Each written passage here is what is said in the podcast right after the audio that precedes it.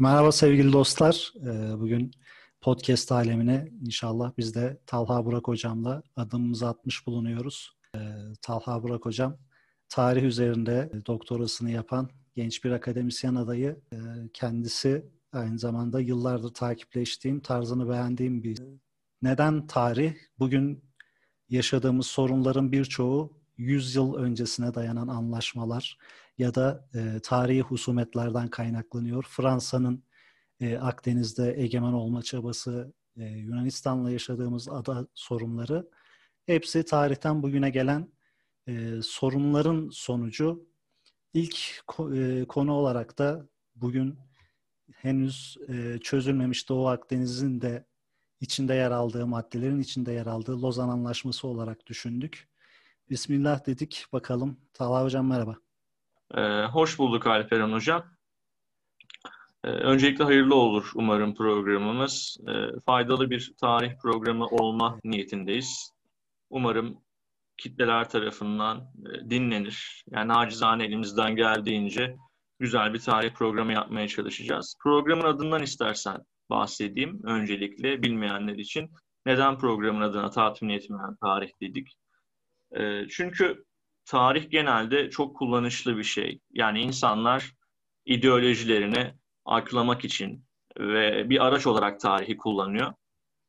Yani siyasete alet edilebiliyor ve e, ideolojiye alet edilebiliyor tarih birçok konuda. E, dolayısıyla tarihin bunlara alet edilemeyecek kadar değerli bir şey olduğunu, e, tarihin aslında pek de gayri resmisi ya da resmisi olmadığı, sadece tarihin tarih olduğunu ispatlamak için biraz da bu ismi koyduğumuzu düşünüyorum.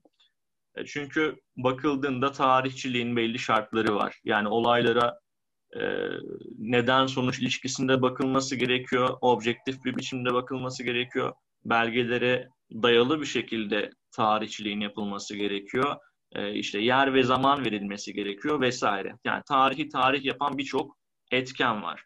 Bu etkenlerden bir tanesi eksik olduğunda aslında o tarih olmuyor, başka bir şey oluyor.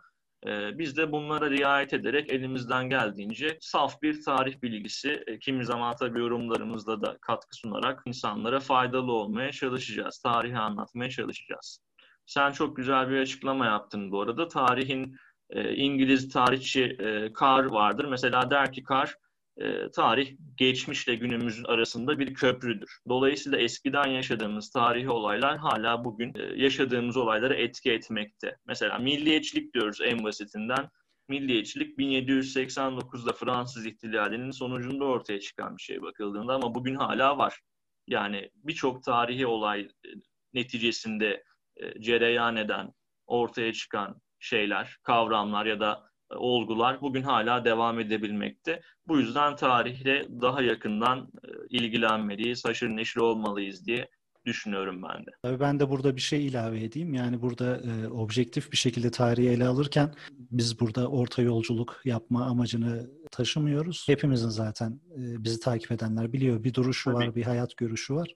E, fakat dediğim gibi objektif açıdan e, neyse o onu konuşmak Tabii. istiyoruz diyerek Lozan'dan başlayalım hocam. Yani çünkü zaten 24 Temmuz'da e, Lozan'ın 97. yılında Ayasofya Camii açıldı. Bugün Doğu Akdeniz meselesini evet. konuşuyoruz. Adalar sorunu hala çözümlenmemiş ve ben e, tabii tarihçi evet. değilim. E, senin birikimlerinden faydalanmak istedim.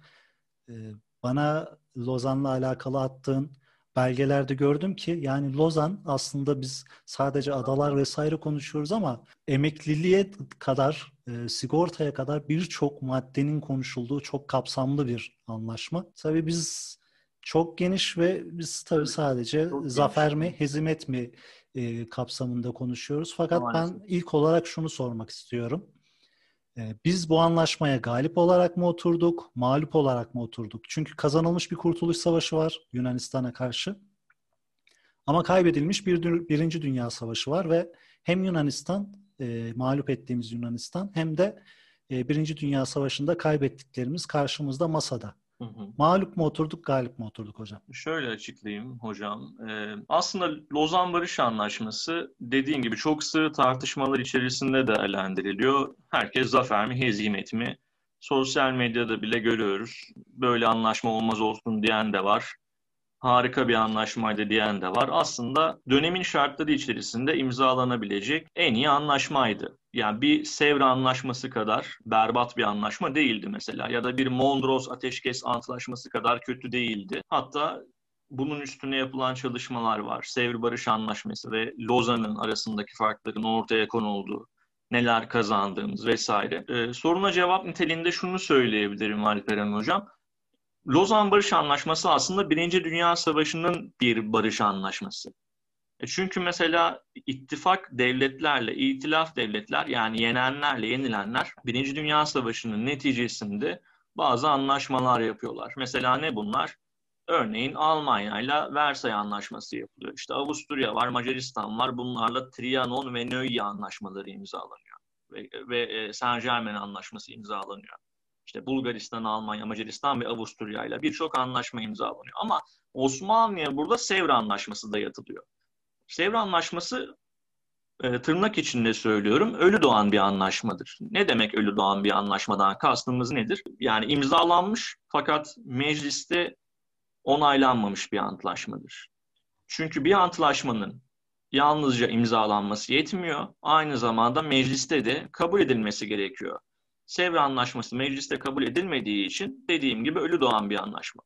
Yani Osmanlı Devleti aslında Birinci Dünya Savaşı'nın neticesinde bir barış anlaşması imzalamıyor.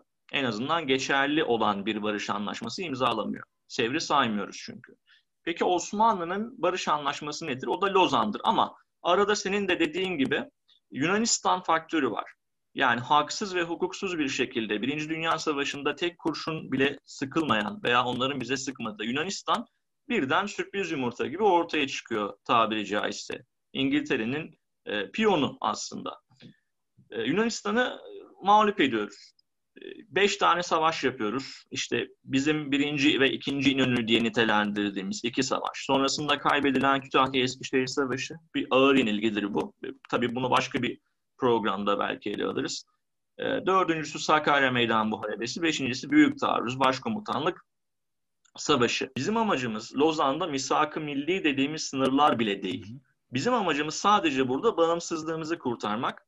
Bir de Anadolu'daki işgali kaldırmak. Yani insanlar genelde buna... Burada araya gireceğim Buyurun. de hocam.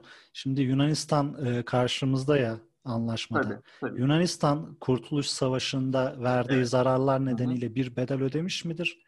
E, Lozan Anlaşması'nda. Anlaşmada buna dair bir şey var mı? Çünkü yani karşımızda sonuç olarak bu anlaşmada Yunanistan da var. Yunanistan mesela Mudanya Ateşkes Antlaşması oluyor. Bu e, milli mücadelenin silahlı safhasının işte geride bırakıldığı e, Mudanya Ateşkes Antlaşması. Ve bu Mudanya Ateşkes Antlaşması'na Yunanistan katılmıyor bile. Burada Yunanistan'ı İngiltere temsil ediyor. Bu da aslında bize bazı soruların cevabını veriyor. Yani İngiltere'nin koruması altında bir Yunanistan görüyoruz biz aslında. Yaptıkları biraz da yanlarına kar kalıyor diyebiliriz Yunanlıların maalesef. Ama şöyle bir durum var. Yaptıklarını tabii ki canlarıyla ödüyorlar. Ve Lozan'daki boyutunu da söyleyeyim. Lozan'da sadece biz Yunanistan'dan işte kara ağaçı alıyoruz. Onun dışında Yunanistan'ın aslında çok da bir e, kaybı Lozan'da maalesef olmuyor. Her türlü haksız ve hukuksuz işgallerine rağmen, katliamlarına, şımarıklıklarına rağmen tam bir bedel ödemiş e, sayılmazlar hocam. Ben anlaşmayı okurken maddelerde şöyle bir şey gördüm.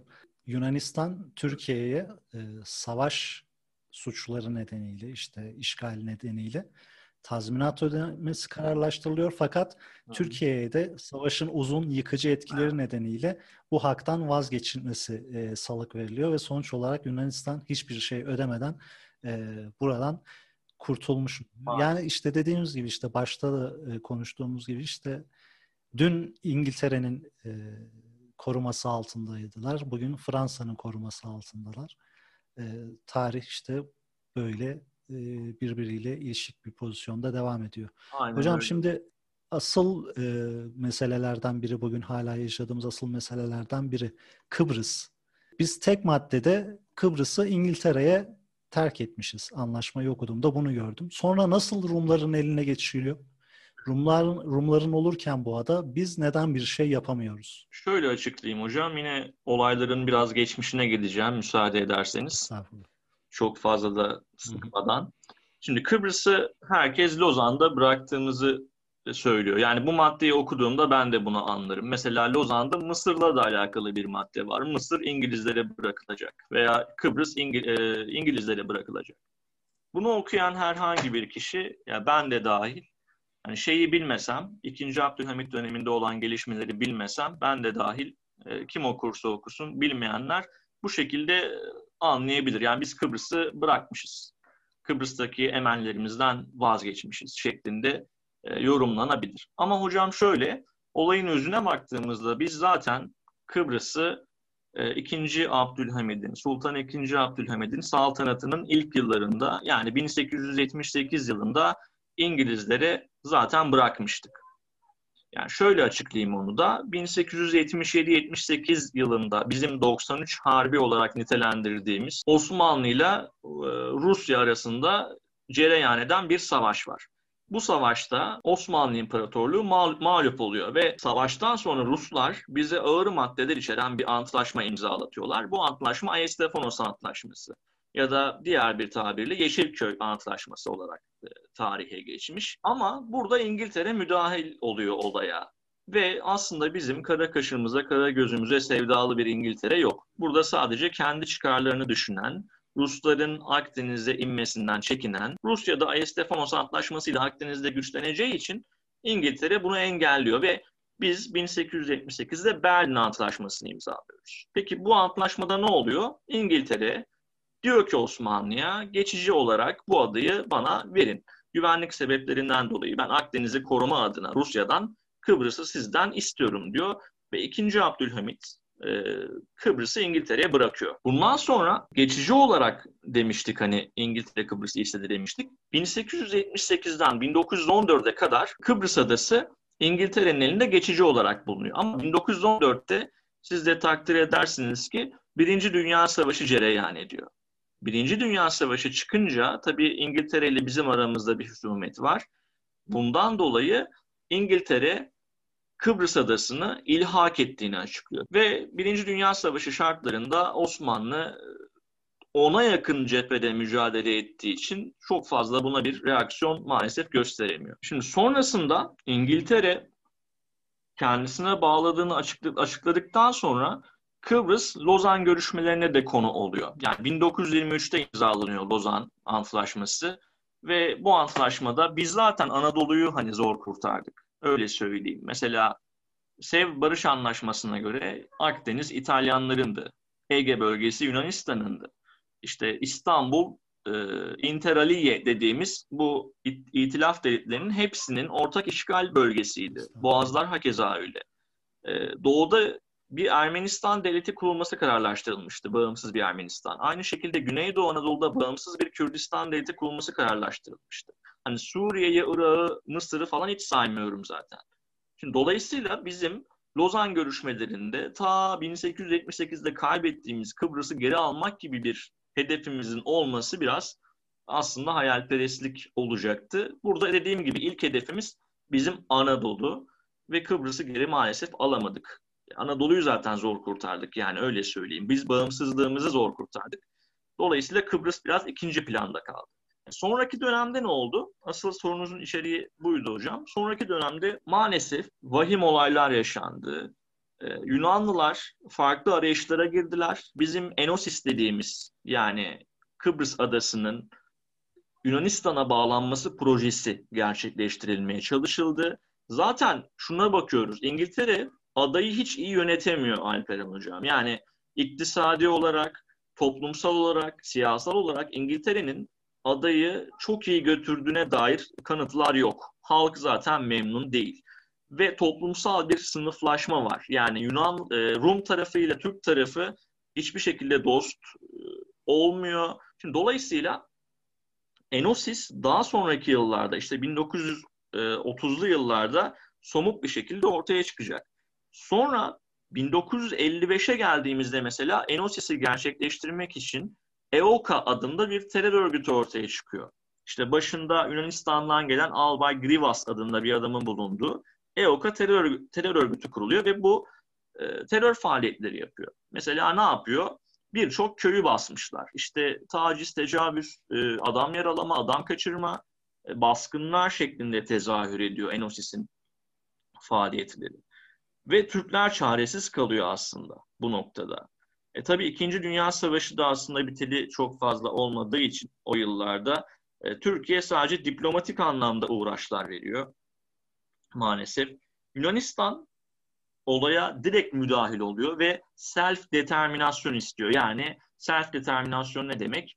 E, kendi geleceğine kendileri karar vermek istiyorlar. Yani İngiltere'den Kıbrıs'ı alıp bağımsız bir Kıbrıs Cumhuriyeti kurulmasının taraftarı Yunanlılar. Aslında kulağa iyi geliyor değil mi? Bağımsız bir Kıbrıs Cumhuriyeti. Kuruluyor. Ama bu bağımsız Kıbrıs Cumhuriyeti'nden de şikayet eden aynı şekilde Yunanlılar. Yani diyorlar ki Türkler burada daha çok hak aldılar, bizden daha fazla hak aldılar. Onun için e, biz Kıbrıs Cumhuriyeti'ni istemiyoruz, anayasayı feshediyoruz diyorlar. Yani Cumhuriyeti isteyen de onlar ve fesheden de onlar. Yani şımarıklıkları bir şekilde bitmiyor aslında Alperen Hocam. Daha sonraki süreçte ne oluyor? Ee, mesela Makaryos var. Makaryos dönemin e, Yunanistan Cumhurbaşkanı 1960'larda. İşte Türkiye ile birçok adım atıyor. Kıbrıs'ı Yunanistan'a bırakmaları nezdinde bazı isteklerde bulunuyor. Tabii ki Türk tarafı bu kadar da değil diyor. Yani hani bunu kabul ed- edemeyiz diyorlar ve Kıbrıs'ın Yunanistan'a bırak- bırakılmasını reddediyorlar. Sonrasında bizim kanlı Noel dediğimiz olaylar var. 1963'te yani Yunanlılar artık Türkleri adadan atmak istiyorlar. Bir sistematik bir e, katliam yapıyorlar aslında. Türkler adanın yüzde üçlük bir kısmına sıkışıp kalıyor. Ya bugün aslında bir benzetme yapmak e, aslında istemiyorum ama hemen hemen İsrail'in Gazze'ye uyguladığı, Filistin'e uyguladığı sistematik bir küçültme politikasına benziyor bu. E, sonraki süreçte işte Birleşmiş Milletler olaya el atıyor. Bölgeye barış gücü gönderiyor ama bu da yeterli olmuyor. En sonunda e, işte tarihler 1974'ü gösterdiğinde o hepimizin bildiği artık Kıbrıs Barış Harekatı düzenleniyor. Sonrasında bir sene sonra Rauf Denktaş ve e, işte Rauf Denktaş'ın Yunan meslektaşı bir mübadele anlaşmasına varıyorlar. Bu mübadele anlaşmasında yani Rumlar güneye gelecek, Türkler kuzeye gidecek. Ve bu kabul ediliyor. Kuzey Kıbrıs'ta bugün bakıldığında yaklaşık 300 bin e, kişilik bir nüfus var. Güney Kıbrıs'ta da yaklaşık işte 1 milyona yakın bir e, Rum nüfus var. E, ve dolayısıyla tabii ki Ermeni gibi, Latin gibi dini gruplar illaki var. Azınlık olarak bunlar kalıyorlar ama maalesef Kıbrıs Barış Harekatı'na rağmen yüz ölçümü olarak Kıbrıs'ın e, üçte biri denilebilecek bir bölge bizim oluyor. Şimdi Kıbrıs'tan bahsedince tabii diğer adalar bugün en büyük sorun yaşadığımız. E, o adalarda e, tabii biz maalesef istediğimizi alamadık ama adalarda nüfus dağılımı genel olarak Rumların lehine miydi? Adalardaki nüfus mevzusu mübadeleye konu oldu mu? Kıbrıs'ta mesela şöyle bir e, kaba bir rakam verebiliriz. Yani tabii bu başka bir çalışmanın konusu. Büyük ihtimalle bunun üstüne de çalışan tarihçiler olmuştur diye düşünüyorum. Kaba taslak bir hesap yapacak olursak şöyle söyleyebiliriz. Mesela Kıbrıs'ta Türkiye e, dört tane Rum düşüyor. Yani dolayısıyla e, oran olarak bu şekilde hani dörde bir. Ve böyle bir durum söz konusu Kıbrıs'ta. Diğer adalarda da aşağı yukarı böyle bir durum var. Yani aslında burada Rumlar çoğunlukta bakıldığı zaman. Ee, yani demografik yapı olarak e, bakıldığında burada Rumların e, çoğunluk olduğunu maalesef görmekteyiz. Nüfus mübadelesine geldiğimizde de hocam şöyle bir formül bulunuyor. Yani Cumhuriyet'in ilanından sonra Yunanistan'la aramızda bir nüfus mübadelesi var. Mustafa Kemal Atatürk'ün dış politikası e, konusu dahilinde yani e, ama Rumların burada bir isteği var. İstanbul'da daha çok Rum bulundurmak istiyorlar. Sorun daha sonra işte Milletler Cemiyeti'ne gidiyor, Lahey Adalet Divanı'na gidiyor ve burada bile çözümlenemiyor maalesef. Bu tekrar bir gerginleşmeyi ortaya çıkartıyor işte 1930'larda.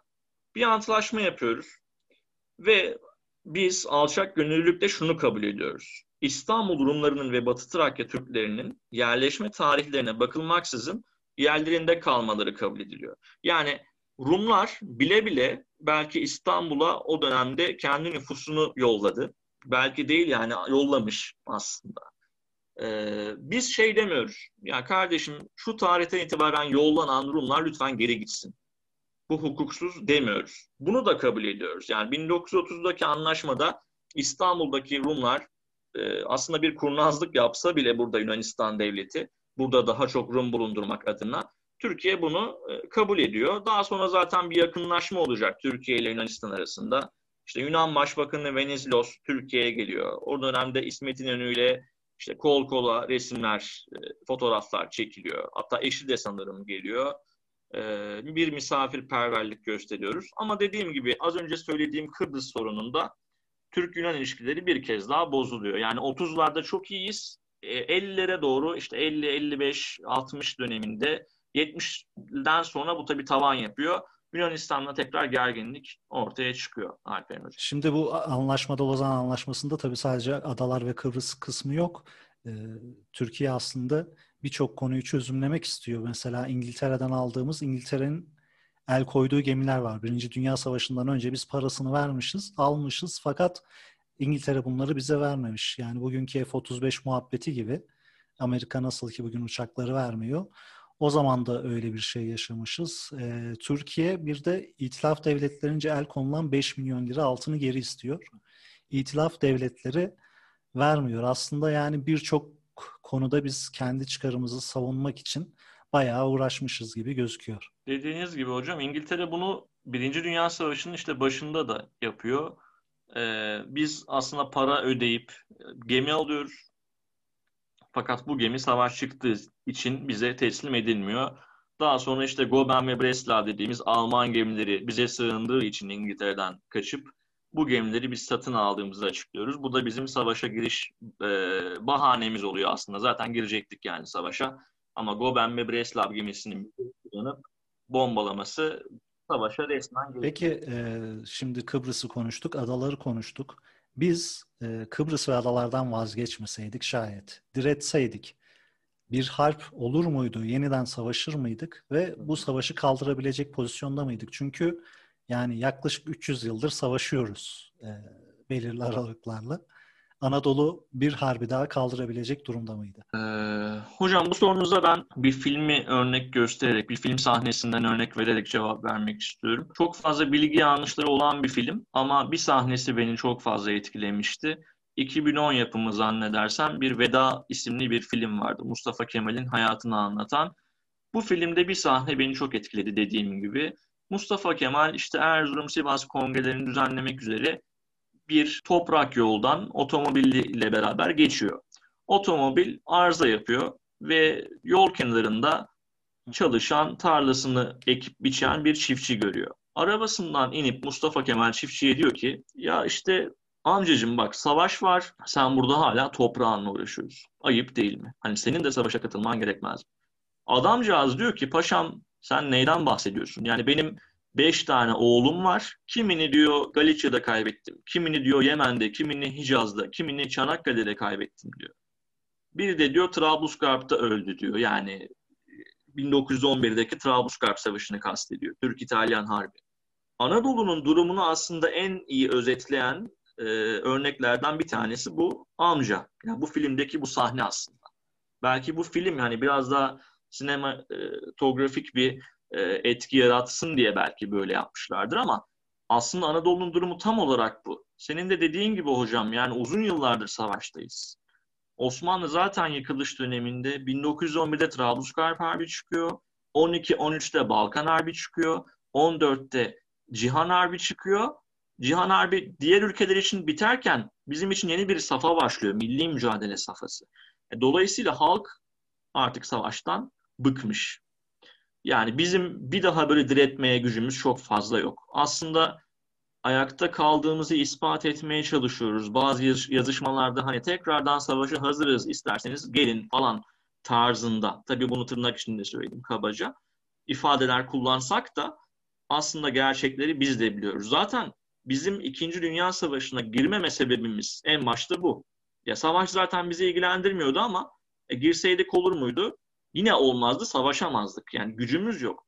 Çünkü bizim kalifiye elemanımız kalmıyor. Genç nüfusumuz maalesef vefat ediyor. Mühendisimiz yok, mimarımız yok. Yani e, Mustafa Kemal mesela Darülfünun olarak bilinen Osmanlı Devleti'ndeki ilk cumhur, e, ilk üniversiteyi İstanbul Üniversitesi'ne çeviriyor biliyorsunuz. E, İstanbul Üniversitesi'ne çevirme sürecinde burayı düzenleme konusunda yardım edebilecek bir Türk bilim adamının yokluğunu çekiyoruz. Ve işte İsviçre'den profesörler geliyor. Aynı şekilde Ankara'nın başkent yapılmasından sonra hani şehri bir başkente yaraşır bir biçime sokmak istiyorlar. Ve bunu yapacak bir Türk mimar çok fazla yok. O yüzden bir yarışma açılıyor. Bu yarışmayı da Almanya'da e, iş yapan bir mimar kazanıyor ve Ankara'yı planlayan Alman bir mimardır yani en başta. Hani dediğim gibi biz maalesef e, burada genç nüfusumuzu, kalifiye elemanlarımızı kaybediyoruz. Zaten Osmanlı'nın son yıllarında çok da fazla müthiş bir eğitim sistemi maalesef kalmamıştı. Hani o kanuni dönemindeki gibi değildi. Ee, Abdülhamit dönemindeki gemiler mesela bunun bir örneğidir. Hani birçok kişi Abdülhamid'i aslında şu noktada suçluyor. Sultan Abdülhamid'i donanmayı çürüttü. Ya tamam biraz evhamlı olabilir Sultan II. Abdülhamit ama donanmayı isteyerek çürütmedi. Donanmayı kullanabilmek için e, belirli bir kalifiye eleman olması lazım. Yani onun motorundan anlayan en azından e, bir mürettebatının olması lazım. Maalesef bizde bu bile yok yani hocam. O yüzden yine ben geçmişle gelecek arasında sürekli gidip geldim ama soruna şu özle cevap verebilirim, şu özetle cevap verebilirim toplayacak olursam. E, Kıbrıs'ı geri almak için bir e, itiraz şansımız daha maalesef yoktu. Yani tam olarak burada biz bağımsızlığa e, e, kilitlenmiştik. Yani bağımsızlığımızı elde etmeye çalışırken burada adaları, Kıbrıs'ı, işte Mısır'ı düşünecek veya Cezayir'i düşünecek, Suriye'yi, Irak'ı düşünecek bile mecalimiz yoktu. Hocam donanma dedin. Ee, Abdülhamit döneminde çürütülen donanmadan bahsettin. Donanma deyince aklıma boğazlar geldi. Boğazlarda asker bulundurma konusu ne oldu? Boğazlar konusu Lozan'da çözülebildi mi? Şimdi boğazlar konusu aslında Sevr'de e, itilaf devletleri buna daha çok müdahil olmuştu. Yani boğazlardaki egemenlik hakları itilaf devletlerin Sevr'de daha fazladır. Mesela ne gibi farklılık var Sevr ile Lozan arasında? Sevr Anlaşması'na bakıldığında ve ondan sonra Lozan Anlaşması'na giden süreçte bize teklif edilen e, şartlara bakıldığında e, üç tane teklif var ve her teklifte itilaf devletleri durumu daha da ağırlaştırıyor. Yani diyor ki bize Türk tarafı asker bulunduramayacak. Sadece İstanbul'da Anadolu arasında bir sevkiyat yapabilecek, asker sevkiyatı. E, asker bulundurmak için bir arazi bile hazırlanmışsa eğer, yani bu niyetle bir arazi varsa, e, bir işte kışla arazisi varsa bunlar itilaf devletleri tarafından yıkılabilecek, tahrip edilebilecek. Yani hiçbir türlü bizim yaşam hakkımız yoktu. Boğazlar tamamen uluslararası bir komisyona bırakılıyordu. Üyeleri zaten bu uluslararası komisyonun üyeleri yabancılardı. Yani itilaf devletleri üyeleri. Lozan'da da aslında biraz daha durum iyileştirilmiş olsa da bizim yine Lozan'da belirli bölgelerde asker bulundurma hakkımız yok. Nasıl yok? Sahilden yani deniz başlangıcından 15 kilometre içeriye kadar e, biz yine Lozan'da asker bulunduramıyoruz. Yani aslında boğazlar sorunu Lozan'da bizim lehimize çözümlenmiyor.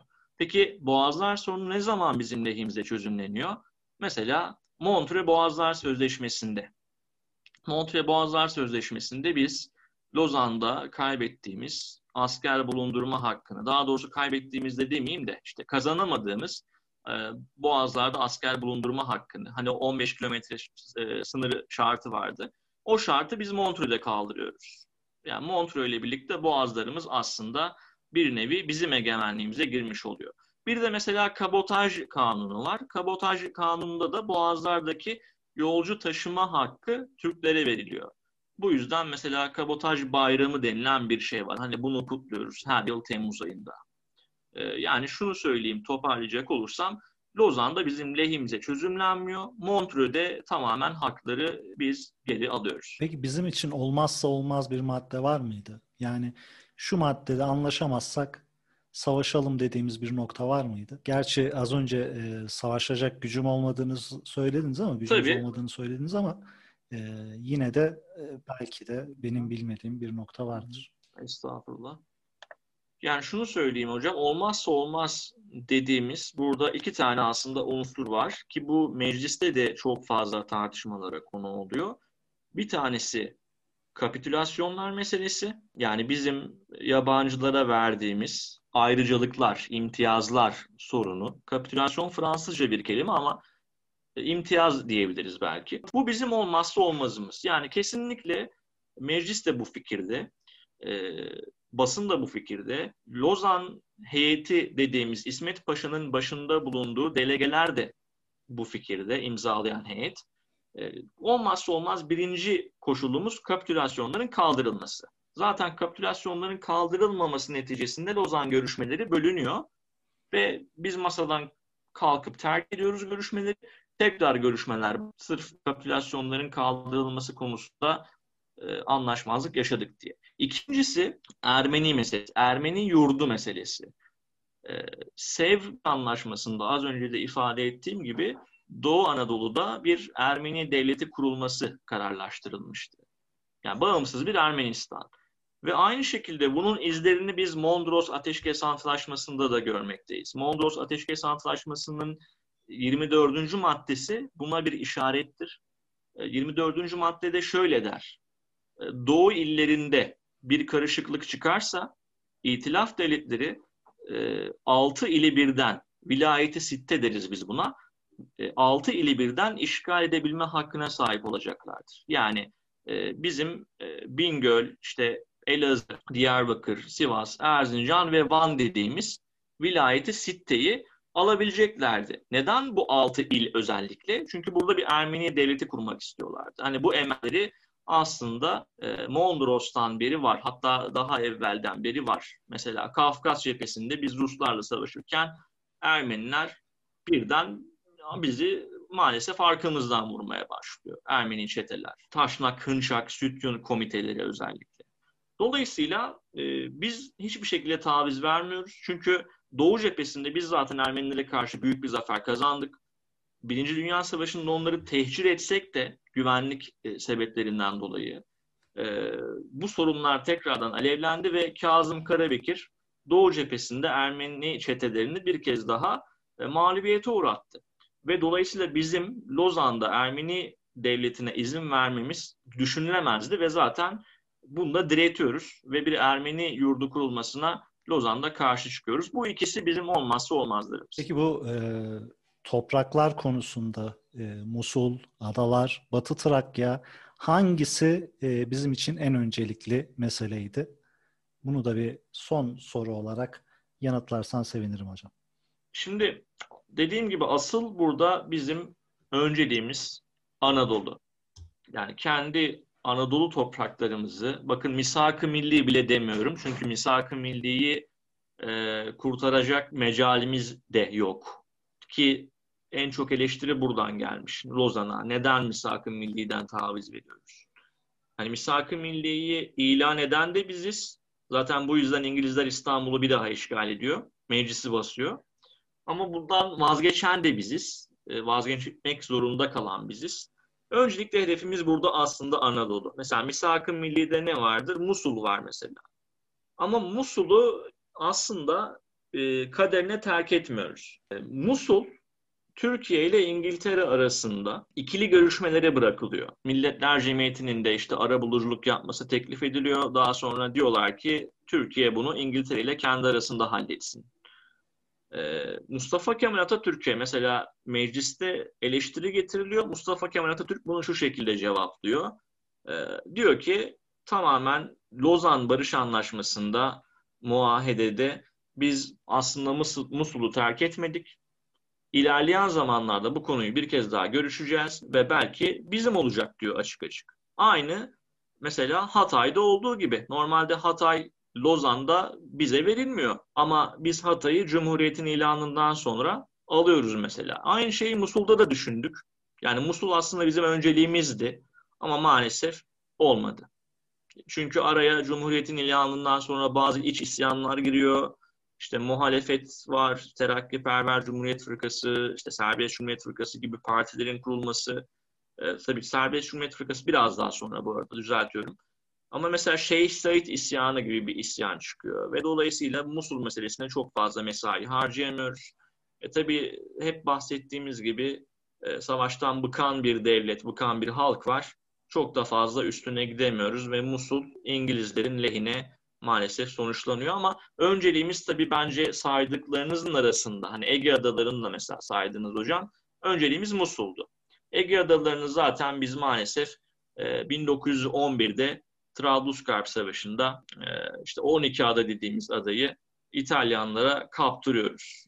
Yani 1911'de aslında kaybediliyor. Birçok kişi mesela Lozan'da kaybedildiğini söyler 12 adanın. Aslında bu 1911'de Trablusgarp Savaşı'nda kaybediliyor.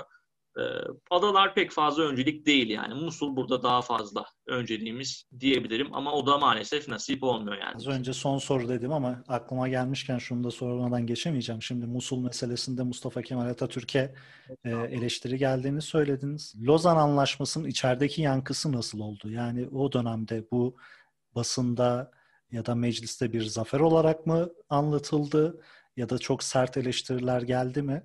E, yankısı nasıldı? Mecliste mesela iki tane grup var. Nedir bu gruplar? Birinci gruptan bahsedeyim isterseniz. Mustafa Kemal Paşa işte daha hızlı kararlar almak için Türkiye'yi hedeflediği noktaya taşımak adına birinci grup adı da verilen Anadolu ve Rumeli Müdafaa Hukuk Grubu'nu kuruyor.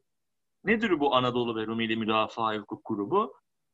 Osmanlı'da kurulan yararlı cemiyetlerin e, tek çatı altında toplanmış hali. Yani mesela Trakya Paşaeli Cemiyeti, İzmir Müdafaa Hukuk Cemiyeti, İzmir Reddi İlhak Cemiyeti, Trabzon Muhafazayı Hukuk Cemiyeti, Anadolu Kadınları Cemiyeti var, işte Milli Kongre Cemiyeti var, basın yoluyla bizim haklılığımızı duyurmak adına kurulan, Vilayeti Şarkıye e, Cemiyeti var, Doğu İlleri Cemiyeti.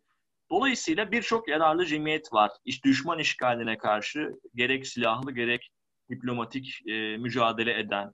Bunların tek çatı altında toplanmış vaziyetine biz Anadolu ve Rumeli Müdafaa Hukuk Cemiyeti diyoruz. İkinci grup da e, birinci gruba muhalef, muhalefet eden grup. Yani genelde bunların eleştirileri birinci grubun tek başına karar alması.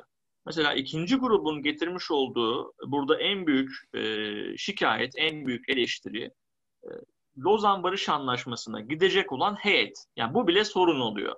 Ya neden İsmet Paşa gidiyor diyorlar mesela. Ya da neden Rıza Nur gidiyor. Neden işte Rauf Orbay bu kadar etkili.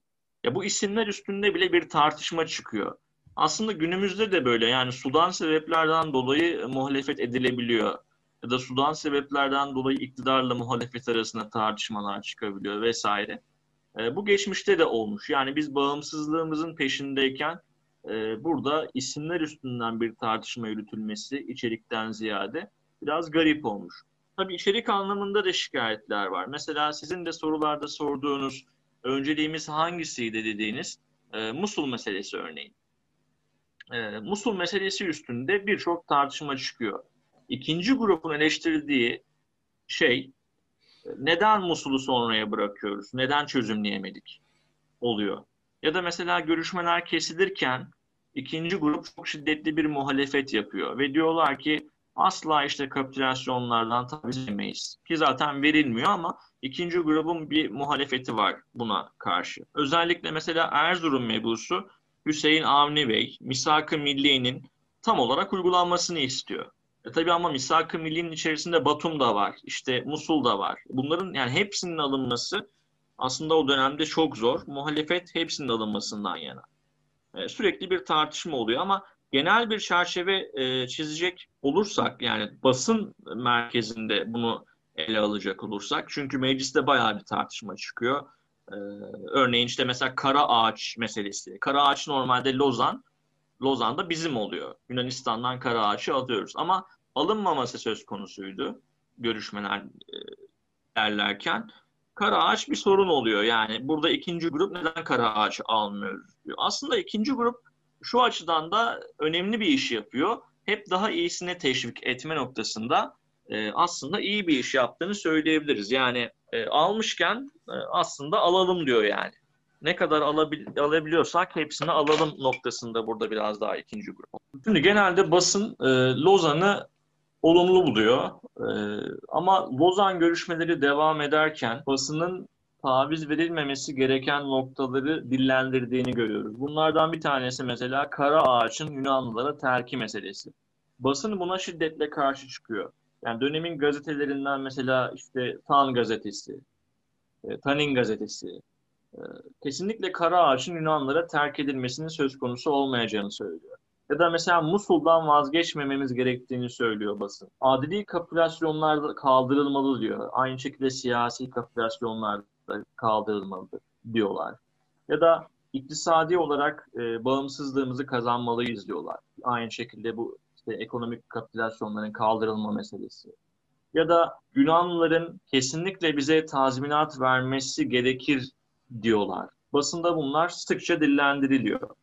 İşte birkaç tane gazete mesela zikredelim. İşte Hakimiyeti Milliye Gazetesi mesela. Hakimiyeti Milliye Gazetesi genelde olaylara e, birinci grubun gözünden bakıyor. Yani Lozan'ı imzalayan heyetin biraz aslında sözcülüğünü burada yapıyor. E, çok da fazla seçeneğimizin olmadığını ifade etmeye çalışıyor. Örneğin Yeni Gün gazetesi var. Yunus Nadi burada yazıyor. Yunus Nadi aynı zamanda Cumhuriyet gazetesinin de kurucularından e, kendisi. Yakın tarihte önemli bir basın adına önemli bir isim. Mesela Yunus Nadi e, Lozan'ı görüşmeler sırasında yetersiz bulup herhalde biz yine savaşa gideceğiz falan diyor.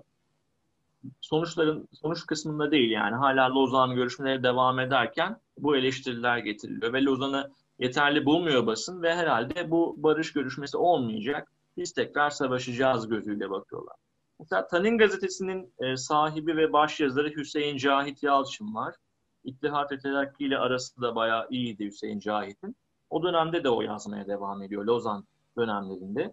Hüseyin e, Cahit Yalçın mesela e, şey diyor, ittifak, e, düzeltiyorum, müttefik devletlerin bize karşı teklif ettikleri iktisadi yani ekonomik şartları Türk halkının esir edeceğinden bahsediyor ve bunların reddedilmesi gerektiğini söylüyor. Yani aslında burada e, basın çok da muhalefet etmek için muhalefet etmiyor. Her zaman başımızı biraz daha dik tutmamız adına aslında devleti uyarıyor diyelim burada. Mesela Tevhid-i Efkar gazetesi var yine o dönemde yayın yapan. Tevhid-i Efkar gazetesinde de e, Hüseyin Cahit'e bazı eleştiriler getiriyor. Neden bu kadar rahat olduğu yönünde. Çünkü Tevhid-i Efkar genelde e, Lo, e, Lozan görüşmelerini eleştiren bir gazete. Genelde biraz misak-ı millinin kabulünden yana tavırlar alan bir gazete. Yani burada aslında toptan reddetmiyor Lozan'ı basın ama sadece daha iyi olabilir anlamında bazı eleştiriler var. Yani meclisteki eleştiriler aslında basına da yansıyor. O hani birinci grup, ikinci grup demiştik ya. O birinci ve ikinci grubun arasındaki siyasi çekişme biraz da basına yansıyor diyebiliriz. Peki hocam ilk elin günahı olmaz derler. Biz de ilk programımızı gerçekleştirdik. Ben şahsen e, istifade ettim. E, bilmediğim noktalar vardı. Umarım bizi dinleyenler de istifade etmiştir. Ağzınıza sağlık. Çok teşekkürler. Ben teşekkür ederim hocam. Siz de sorularınızla e, beni teşvik ettiniz. Umarım dinleyiciler nezdinde de doyurucu bir program olmuştur. Umarım biz dinleyenler de istifade ederler. Haftaya başka bir e, podcast konusunda görüşmek üzere. Hoşçakalın. Hoşçakalın.